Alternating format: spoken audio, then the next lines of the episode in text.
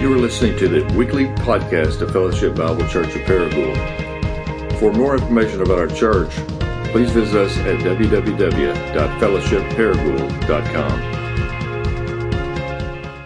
Hey, if you have a Bible, let's go to Jonah chapter 2 this morning. Jonah chapter 2. If you are a guest, it's your first time with us, let me welcome you on behalf of all the members. We are uh, excited to have you with us this morning. Our hope is that you will go from feeling like guest to feeling like family just as soon as possible. And uh, Luke will come up at the end of the service and he'll share about ways that you can get connected if you desire to do so. Um, we are in a series we've entitled No Mercy a series where we are walking verse by verse through the book of Jonah. And today we find ourselves in Jonah chapter 2. I'm going to actually read the entire chapter. It's verses 1 through verse 10. Verse 1 through verse 10. If you're having a hard time finding Jonah, start in Matthew. Flip over about eight books to the left. You should be able to find it. If you don't have a Bible, we'll be sure and put the words on the screen for you. Jonah chapter 2. I'm going to start in verse 1. Then Jonah prayed to the Lord his God from the belly of the fish, saying, I called out to the Lord out of my distress, and he answered me. Out of the belly of Sheol I cried, and you heard my voice. For you cast me into the deep, into the heart of the seas, and the floods surrounded me. All your waves and your billows passed over me. Then I said, I'm driven away from your sight, yet I shall again look upon your holy temple. The waters closed in over me to take my life. The deep surrounded me. The weeds were wrapped around my head. At the roots of the mountains, I went down to the land whose bars closed upon me forever. Yet you brought up my life from the pit. O Lord my God. When my life was fainting away, I remembered the Lord, and my prayer came to you into your holy temple. Those who pay regard to vain idols, they forsake their hope of steadfast love. But I will with a voice of thanksgiving, will sacrifice to you what I have vowed I will pay. Salvation belongs to the Lord. And the Lord spoke to the fish, and it vomited Jonah out upon the dry land. Let's pray together. Father, I pray that you take this very bizarre story that those of us growing up in church remember as being almost somewhat of a fairy tale. And I pray that you will help us by faith to believe that it is true and that it is not just true news, that it is good news. This morning, I know that we come in here, many of us as runners, many of us living um, in disobedience to things that you've called us to do, believing lies that there's something better in the world than you.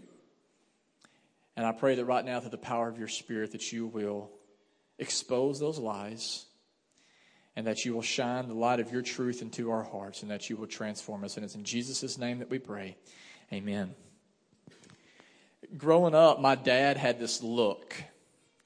I don't know if anybody else, is, if your parents, your mom or your dad or your grandma or grandpa had this look, but it was the look where they could say a whole lot without saying anything, if you know what I'm talking about. And uh, thank you for that, amen. Um, specifically, I remember instances where, you know, my dad's been a pastor my whole life, and if he was preaching and my mom had nursery, um, I would find myself talking and obviously not paying attention to the preaching because there was better things to do. Um, and my dad had a knack for pausing just long enough in his sermon. If he saw me talking while he was preaching, he would pause just long enough where nobody else knew what he was doing, but it would get my attention.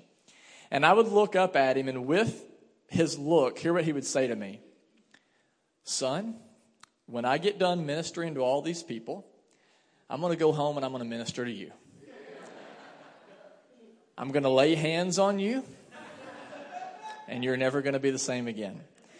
And I remember this was back in the day where after a church service, people would invite the pastor out to go eat. You may remember those days?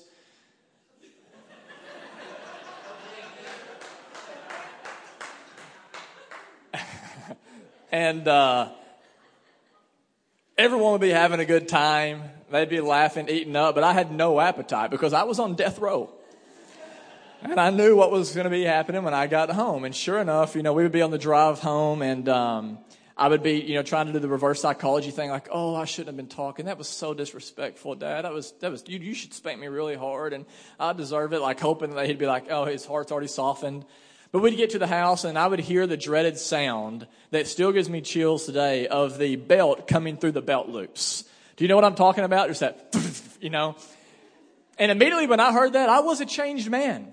I really was. Like immediately I was repentant. I was like, whatever I did, I won't do it again, or whatever I didn't do, I will do it. I promise I'll never throw a butter knife at my brother again. I promise I will, I will eat my vegetables. I'll eat Grant's vegetables. I'll do whatever it takes.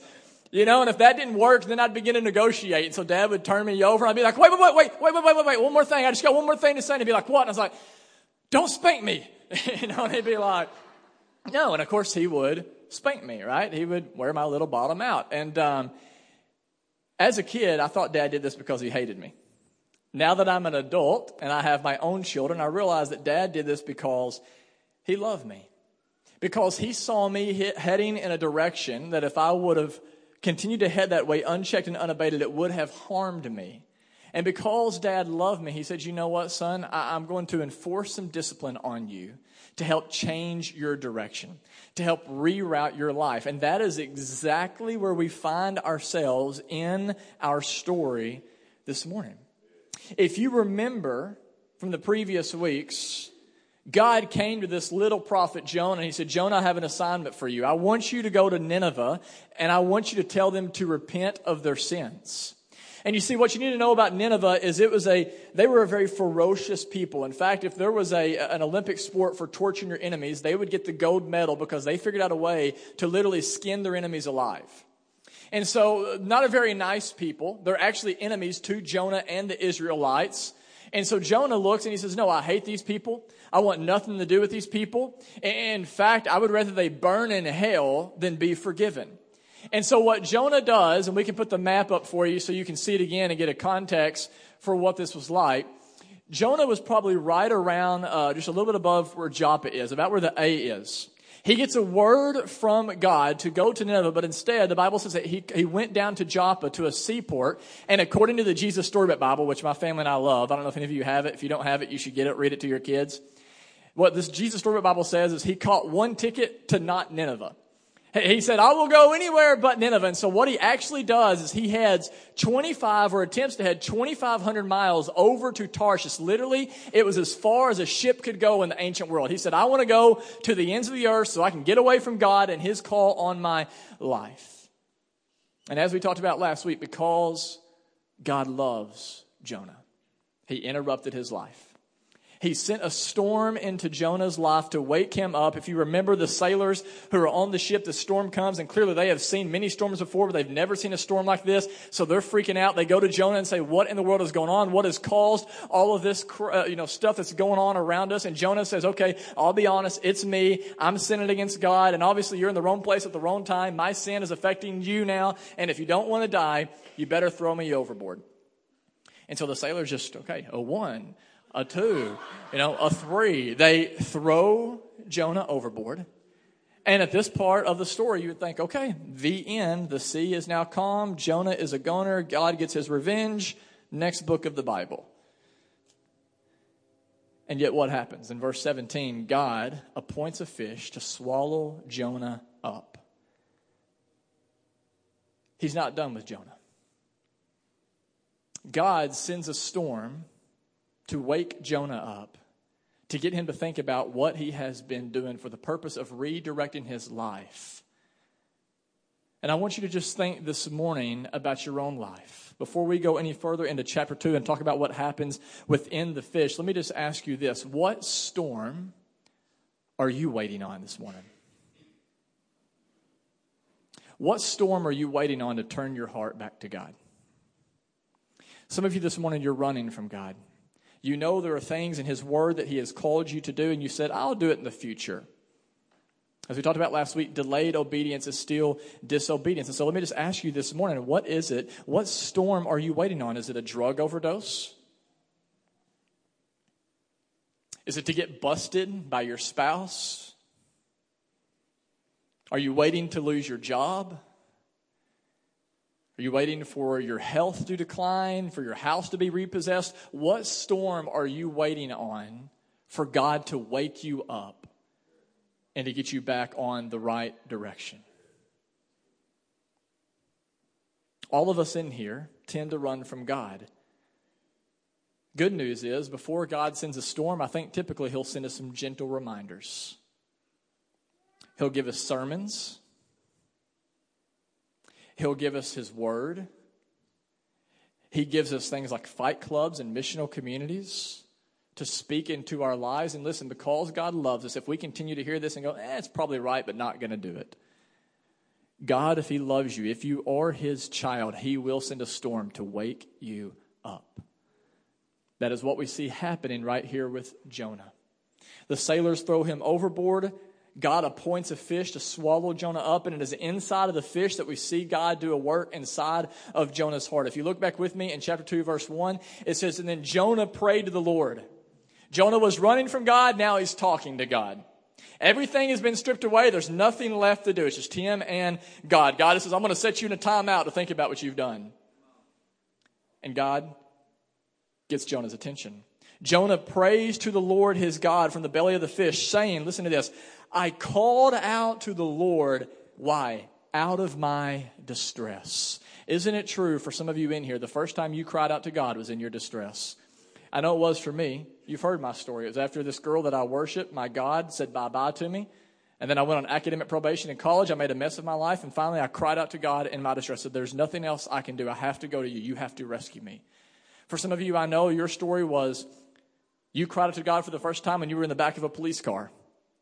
You cried out to God for the first time when you were in a prison cell or when you were looking at a pregnancy test or when you knew you were about to have to go to your spouse and break the bad news to them. It was then that you cried out to God. For obvious reasons, Jonah is in distress. This guy was a popular prophet, and now he is just sloshing around in the stomach of a fish. I mean, there literally could not be any crappier of a situation to be in. He is in distress. And then look at verse 2. He says, I called out to the Lord out of my distress. And look what happened next. And he answered me. Guys, this blows my mind. Because you know what this tells us? And I'm going to put it on the screen for you because I think it's so important for us to get today. What this tells us is the God of a Bible is a God who listens to the desperate cries from desperate people who are in desperate circumstances by their own creation. You ever heard anybody say before, hey, God only helps those who help themselves? Really? According to the Bible and according to this story here, we have a God who listens to the cries of desperate people who are in desperate situations because of their own creation. I was reminded this past week as I was thinking about this of my oldest child, who, by the way, let me just talk about this for a second. She started preschool this past week. Anybody else have a kid that started preschool this past week or, or kindergarten? Okay, several of you. All right. Um, I did not think I would be, at this has nothing to do with my sermon. I just really want to tell you this because it'll help me. I had no idea that I would be emotionally affected by that anyway. Um, I mean, like I knew they'd be like, "Oh, great," you know, and whatever. But but I was so shaken Monday morning. Literally, I brushed my teeth with my son's toothbrush, and I didn't even notice it until I'm like in it, and I'm like, "This doesn't taste right." And I was like, "Oh, it's Paw Patrol toothpaste." And so, like, I told Megan on the way to school, I was like, I was so shaken, I actually brushed my teeth with Wyatt's toothbrush, and she goes, "Oh my gosh, I didn't even brush my teeth," and I was like, "Okay, well, I'm not as bad as you." And so, anyways, but she had a great week. And so, but I was thinking this past week about, um, about Nora, my oldest child, about a time last year where we went to the beach with uh, my brother and sister-in-law and my parents. And, and Nora's first time she's been to the beach and she's sitting there and I'm like, okay, you know, you can kind of stay in knee deep water, but don't kind of venture out away from me. I don't want a wave to come and knock you over. But sure enough, I'm sitting there and, and, I'm, and I go to get a shell. When I do, I hear like this just cry. And I look, and Nora has been knocked over by a wave. She's got a mouthful of salt water, right? And she's like trying to like pull the sand and like pull herself back up, but the water's kind of pulling her. And so, in that moment, what do you think I did? When I heard the cries of my daughter, I picked her up out of her mess. I did not look at her and say, You did this. I told you not to do it. You did it anyway. It's your fault. Get yourself out of it. No, my daughter cried out to me, and because I love her in her distress, I pulled her out. And that is exactly what we see right here in Jonah. Isn't it great to know that we have a merciful God who's a loving father that says to you today no matter how far you've run, no matter how big of a mess you're in, even if you created it by your own stupidity, you cry out to me, I'll answer. I'll answer. Jonah goes on, he says, Out of my distress, I called out to God and he answered me. Out of the belly of Sheol, that's his way of saying, out of the belly of hell. He's saying, literally, I was hurting like hell, is what he's saying. I cried out and you heard my voice. Can't you see Jonah's heart beginning to change here? And then look what he says in verse 3 For you cast me into the deep, into the heart of the seas, and the floods surrounded me. All your waves and your billows passed over me. This is Jonah's way of saying, I realize now, God, everything that has happened, you caused it to happen. Everything that's happened, it's happened, God, because I was running from you. I was disobeying, and in your merciful discipline, you pursued me.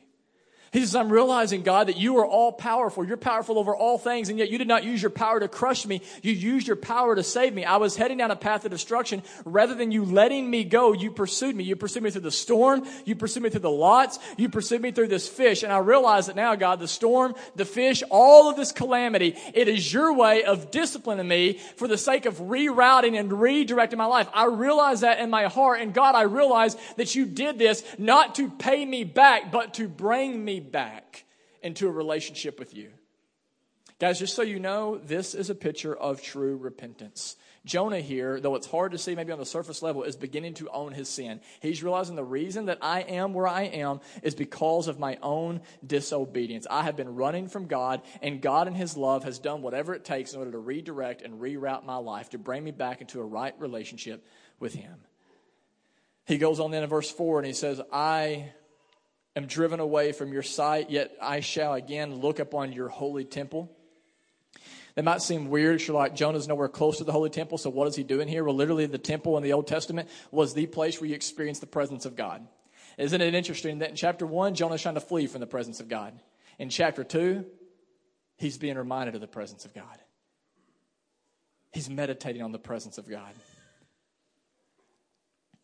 The waters closed in over me to take my life. The deep surrounded me. Weeds were wrapped around my head. You know it's been a bad day when you got weeds wrapped around your head. At the roots of the mountains, I went down to the land whose bars closed up on me forever. I mean, God is literally bringing Jonah to an end to himself. And look what he says here in verse 6 Yet you brought my life up from the pit, O Lord my God. The same pit you took me into when I cried out, you pulled me out of it. When my life was fainting away, I remembered the Lord, and my prayer came to you into your holy temple. And don't miss verse 8. I think this is so important because he sums up here the dilemma that all of us are in as runners, what we're all doing, whether we realize it or not. He says in verse 8 Those who pay regard to vain idols forsake their hope of the steadfast love. Now, what in the world is Jonah talking about here? He, he's running from God, he's talking about himself, and then he says, Those, he groups himself in here, who pay regard to vain idols forsake their hope of steadfast love. What is Jonah talking about? Let me tell you. What Jonah is saying, you've got to get this. When you are running from God, you are always running to something else that you believe is better than God. When you are running from God, you will always run into something else you believe is better than God. For some of you this morning, maybe it's pleasure. You believe the lie that if it tastes good, it feels good, it smells good, then it must be good. You are someone who thinks if I'm going to live a happy life, I need to pursue instant gratification. I need to pursue comfort at all cost. For others in here, maybe you're not pursuing pleasure, you're pursuing popularity. I don't know if it's because of something that happened in your childhood. I don't know what it may be, but for some of you, you are still trying to give your life to getting affirmation and acclaim from other human beings more than you care about your own relationship with God. By how you spend your money, by how you spend your time, you care about trying to get other people to say you're the man or you're the woman. You wear a mask. I mean, it's exhausting the double life that you live to try to impress other people because you believe that if man would praise you, that would feel better than in a relationship with God. For others, maybe it's not pleasure, it's not popularity. Maybe for some of you, it's success. It's this idea that my value is tethered to my accomplishments. And so if I can get a bigger bank account, a bigger house, more money, whatever, like if I can just accomplish more, get that raise, you know, get that promotion, then I know I'll be satisfied. And what Jonah says in here should get all of our attention because he says, Look, every single one of us who are running to these things, who are building our life on these things, who are working so hard to obtain these things, what will happen is in the end, if we get them, we will realize that the cost was not worth the reward. It wasn't worth it. That what we gave up was not worth what we received. He says, because what you will discover is that in that long, hard pursuit of this thing that you believed was better than God's, you actually, he says in here in verse 8, in your process of the pursuit, you forfeit the thing that you need the most. And what is it that you forfeit? You forfeit a relationship with the God of the universe. He says you miss out on the love of God. I don't know if you've noticed this, but we live in a culture that loves the idea of love. That's why the top movies that are grossing in the box office are centered around love stories. That's why if you get on the top 100 billboards, you look at the top songs, they're all love songs. In fact, the number one song, I think it's actually number two now, is a song by my man Justin Bieber. It's called Cold Water. Listen to these lyrics. Number two song on the planet. If you feel like you're sinking, I'll jump right over into cold, cold water for you. And although time may take us different places, I will still be patient with you. And I hope you know I won't let you go. I'll be your lifeline tonight. Oh no, I won't let you go. I'll be your lifeline tonight. It's the chorus, so it repeats twice like that.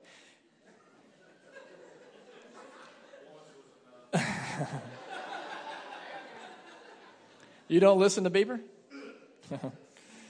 um, super popular song. And I don't think it's just because Justin Bieber is that amazing of a musician. I think it's because he is hitting on something that resonates with all of us. And the fact that everybody in here wants a love that's so strong that you know that if you feel like you're sinking, that person can be your lifeline. Let me tell you something only God can fit that bill. Only God will stand the test of time. We see it here with Jonah. We see it throughout the entire Bible, and many of you can testify to yourself. The Bible says that God's love is the love that we need. God's love is different than anything else on this planet. God's love is unmatched. It cannot be found online. His love, we know, can break every chain. It breathes life into dead things. It can take broken sinners like me and turn me into pastors. God's love changes the game. And if you have not experienced it, man, I pray that changes for you today. Did you know the Bible says in Ecclesiastes 3:11 that you were born with eternity in your heart? I want you to think about that. When God brought you into this world, he birthed eternity in your heart. That means that each of us right now we long for something that cannot break. We long for something that cannot fade away. We long for something that cannot be pulled from us. And listen, guys, the only one who fits that bill is God. What that then means is that whenever you chase after things of the world, when you chase after vain idols, you actually miss out on the salvation and the satisfaction that you were longing for that is only found in Him. That's what sin does, guys. You realize when we're chasing after these idols, you're actually trying to find God. You're just confused. And you've begun to believe that the creation is better than the creator. And if you continue to chase after it, guys, I'm telling you, you're going to come to the end of your life and you're going to say, All I have is a stinking, worthless idol. And I traded it for the love of the creator of the universe. Maybe that's where you find yourself this morning. Here's the good news it does not have to remain that way. And here's how I know that is true because in verse 9, as Jonah comes to an end to his prayer, he says, I, with a voice of thanksgiving, I will sacrifice to you. I, what I have vowed, I will pay back. This is his way of saying, I surrender all. I will lay down my entire life for you. Why? Here's what he says. You got to catch this. Verse 9. If you ever want to know what the entire Bible is about, here it is. It's summed up in just five words. It's the point of the whole Bible. salvation belongs to the Lord. Salvation belongs to the Lord. Listen to me carefully. The truth is, there are three types of people in the room this morning. You're one of three people. There are irreligious people, there are religious people, and then there are Christians. The irreligious person this morning who sits here is like, actually, I don't even know why I'm here or how I got here. I'll tell you why you're here because you're searching. But here's what the irreligious person says I don't think I need salvation. The religious person says salvation is something that I can earn. The Christian's the one that says salvation belongs to the Lord. The Christian is the one who, like Jonah, says, You know what? I'm an absolute mess. I am spiritually bankrupt before God. I realize that even on my best days, I do not impress him. In fact, even on my best days, because of my sin, I deserve hell. But thanks be to God, though I'm worse than I could ever imagine, I know I'm more loved than I ever dreamed. And that is why God sent his son Jesus to live a perfect life I could never live, to die a death I deserve to die, and then rose from the dead so that I can have a relationship with the God of the universe who I have been longing for. Guys, this is the good news of the gospel. Listen to me carefully. Salvation is not something you earn or deserve. Do You realize, like, I did not become a Christian at 20 years old because God looked and said, man, that Jared Pitney, man, he looks pretty impressive. I mean, not right now, but I can see in the future he's going to plant a church. I need to save that dude. No. Salvation is completely an undeserved gift from a completely unobligated giver. And today you can experience it. You can have the love of God flood your heart, and all you have to do to experience the salvation is to do what the Bible calls repentance. Whoa, repentance. Hang on, I thought this was a church about grace. What's this repentance stuff all about? Repentance really has a bad rap. Repentance is a very beautiful thing. Let me just really quickly explain to you what repentance is. Repentance is not, just to be clear, being sorry for your consequences.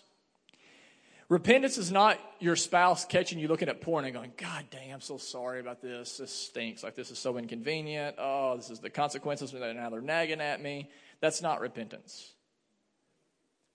Repentance is to realize that your sin is first and foremost against a holy God.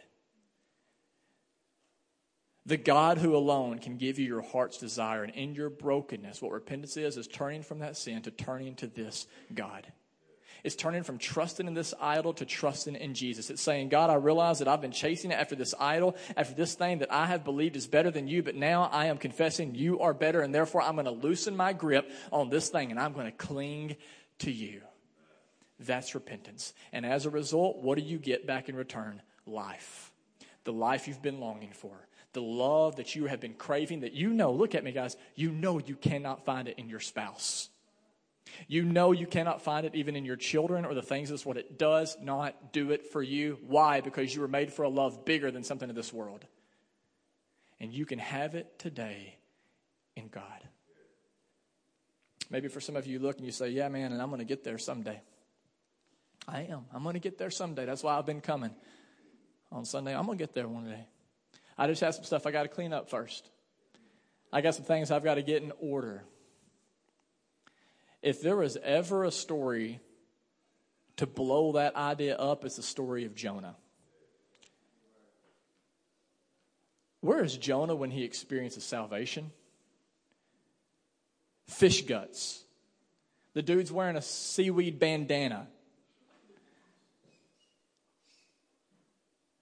Jonah is restored to a relationship with God when he is sitting in the stomach of a fish. What that should remind you of today is this wonderful truth. It does not matter how much you think you stink. It does not matter how messed up you think you are, how far you have run from God. You can encounter his love right now. And the reason I know this is true is because the Bible says it's true. In Romans chapter 5, the Bible tells us that while we were still in our sin, that Christ came and he died for you and me. He didn't say, clean yourself up first and then we'll negotiate a deal. before you ever lifted a finger for God, he said, Man, I love you so much, I'm going to give my life for you. We've said each week, Jesus Christ really is the better Jonah. And this week we're reminded of that because in Jonah chapter 2, verse 1, it says that Jonah metaphorically was in the belly of Sheol, in the belly of hell. Jesus Christ literally went to the belly of hell for you and me. He took on hell for you. He went to the cross and took on the wrath of God. He paid the penalty we deserve to pay for our sins. And you know what's incredible to me to think about? When he cried out to God in his distress, all he got back was silence. So that the Jonahs of the world, when they call out to God in distress, can be answered. Jesus on the cross, as he's sitting there, bloody and beaten, dying for you and me because of the mess we got ourselves in, he cried out to his Father and he said, My God, my God, why have you forsaken me? The Son of God was forsaken by his Father, so you and I will never be forsaken if we will trust in the perfect life, death, and resurrection of Jesus on our behalf. How crazy is that? Is that not the craziest story you've ever heard in your entire life? And yet it's true. After Jesus died, he rose from the dead. He didn't just endure death, he conquered it. So that we can now experience the presence of God. Wherever you are, whatever you've been doing, you can experience the presence of God. And as a result, look at me today. You can finally experience the freedom and the fulfillment, the satisfaction and the salvation you have been longing for. I was talking with Randy this past week. Um, about his own Jonah story, about how he ran from God for years. I don't know, everybody knows Randy's voice and probably knows of Randy. Randy's up here in the third row, and um, man, I love what God has done in Randy's heart. Randy, he shared with me how whenever he was in his early 20s, he actually played in the Atlanta Braves organization. Baseball was his God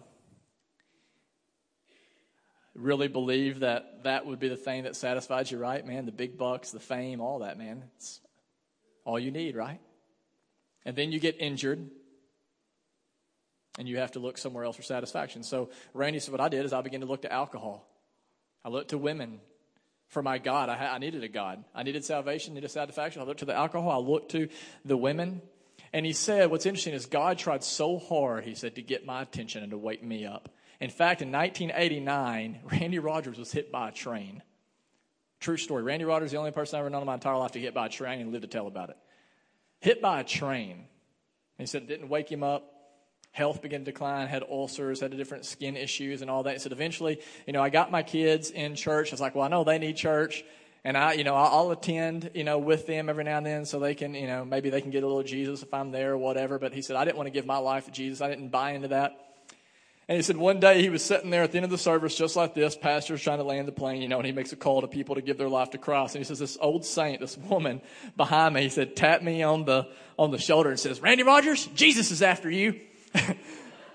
and he was like, hush, you know, and he's like, he's, he's like clinging the, you know, he's like white knuckling the, the, the pew, you know. And he said, man, I'm just nervous. And he said, in that moment, I thought, I got to get out of here. So, literally, physically, he began to run from God. He head towards the back door. He said, I got to get out of this place. He gets to the back door and he realizes, I've never run from anything in my entire life, and now I'm trying to run from God. And he said, in that moment, for the first time ever, I surrendered my life to Jesus. And there was a peace and there was a love that immediately flooded my soul like I've never experienced before. And here he is today, serving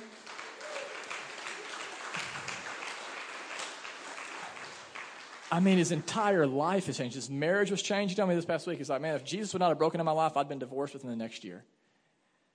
Got kids. I mean, kids, a youth pastor here. I mean, it's just amazing, man, to think about with the grace of God on your life and what He's done. And man, here's the thing: God didn't do that because Randy's special. I mean, he is special in some ways.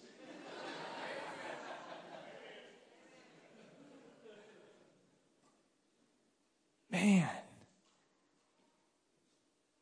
can you admit this morning you've been running? Can you admit this morning you've been putting your hope in a vain idol.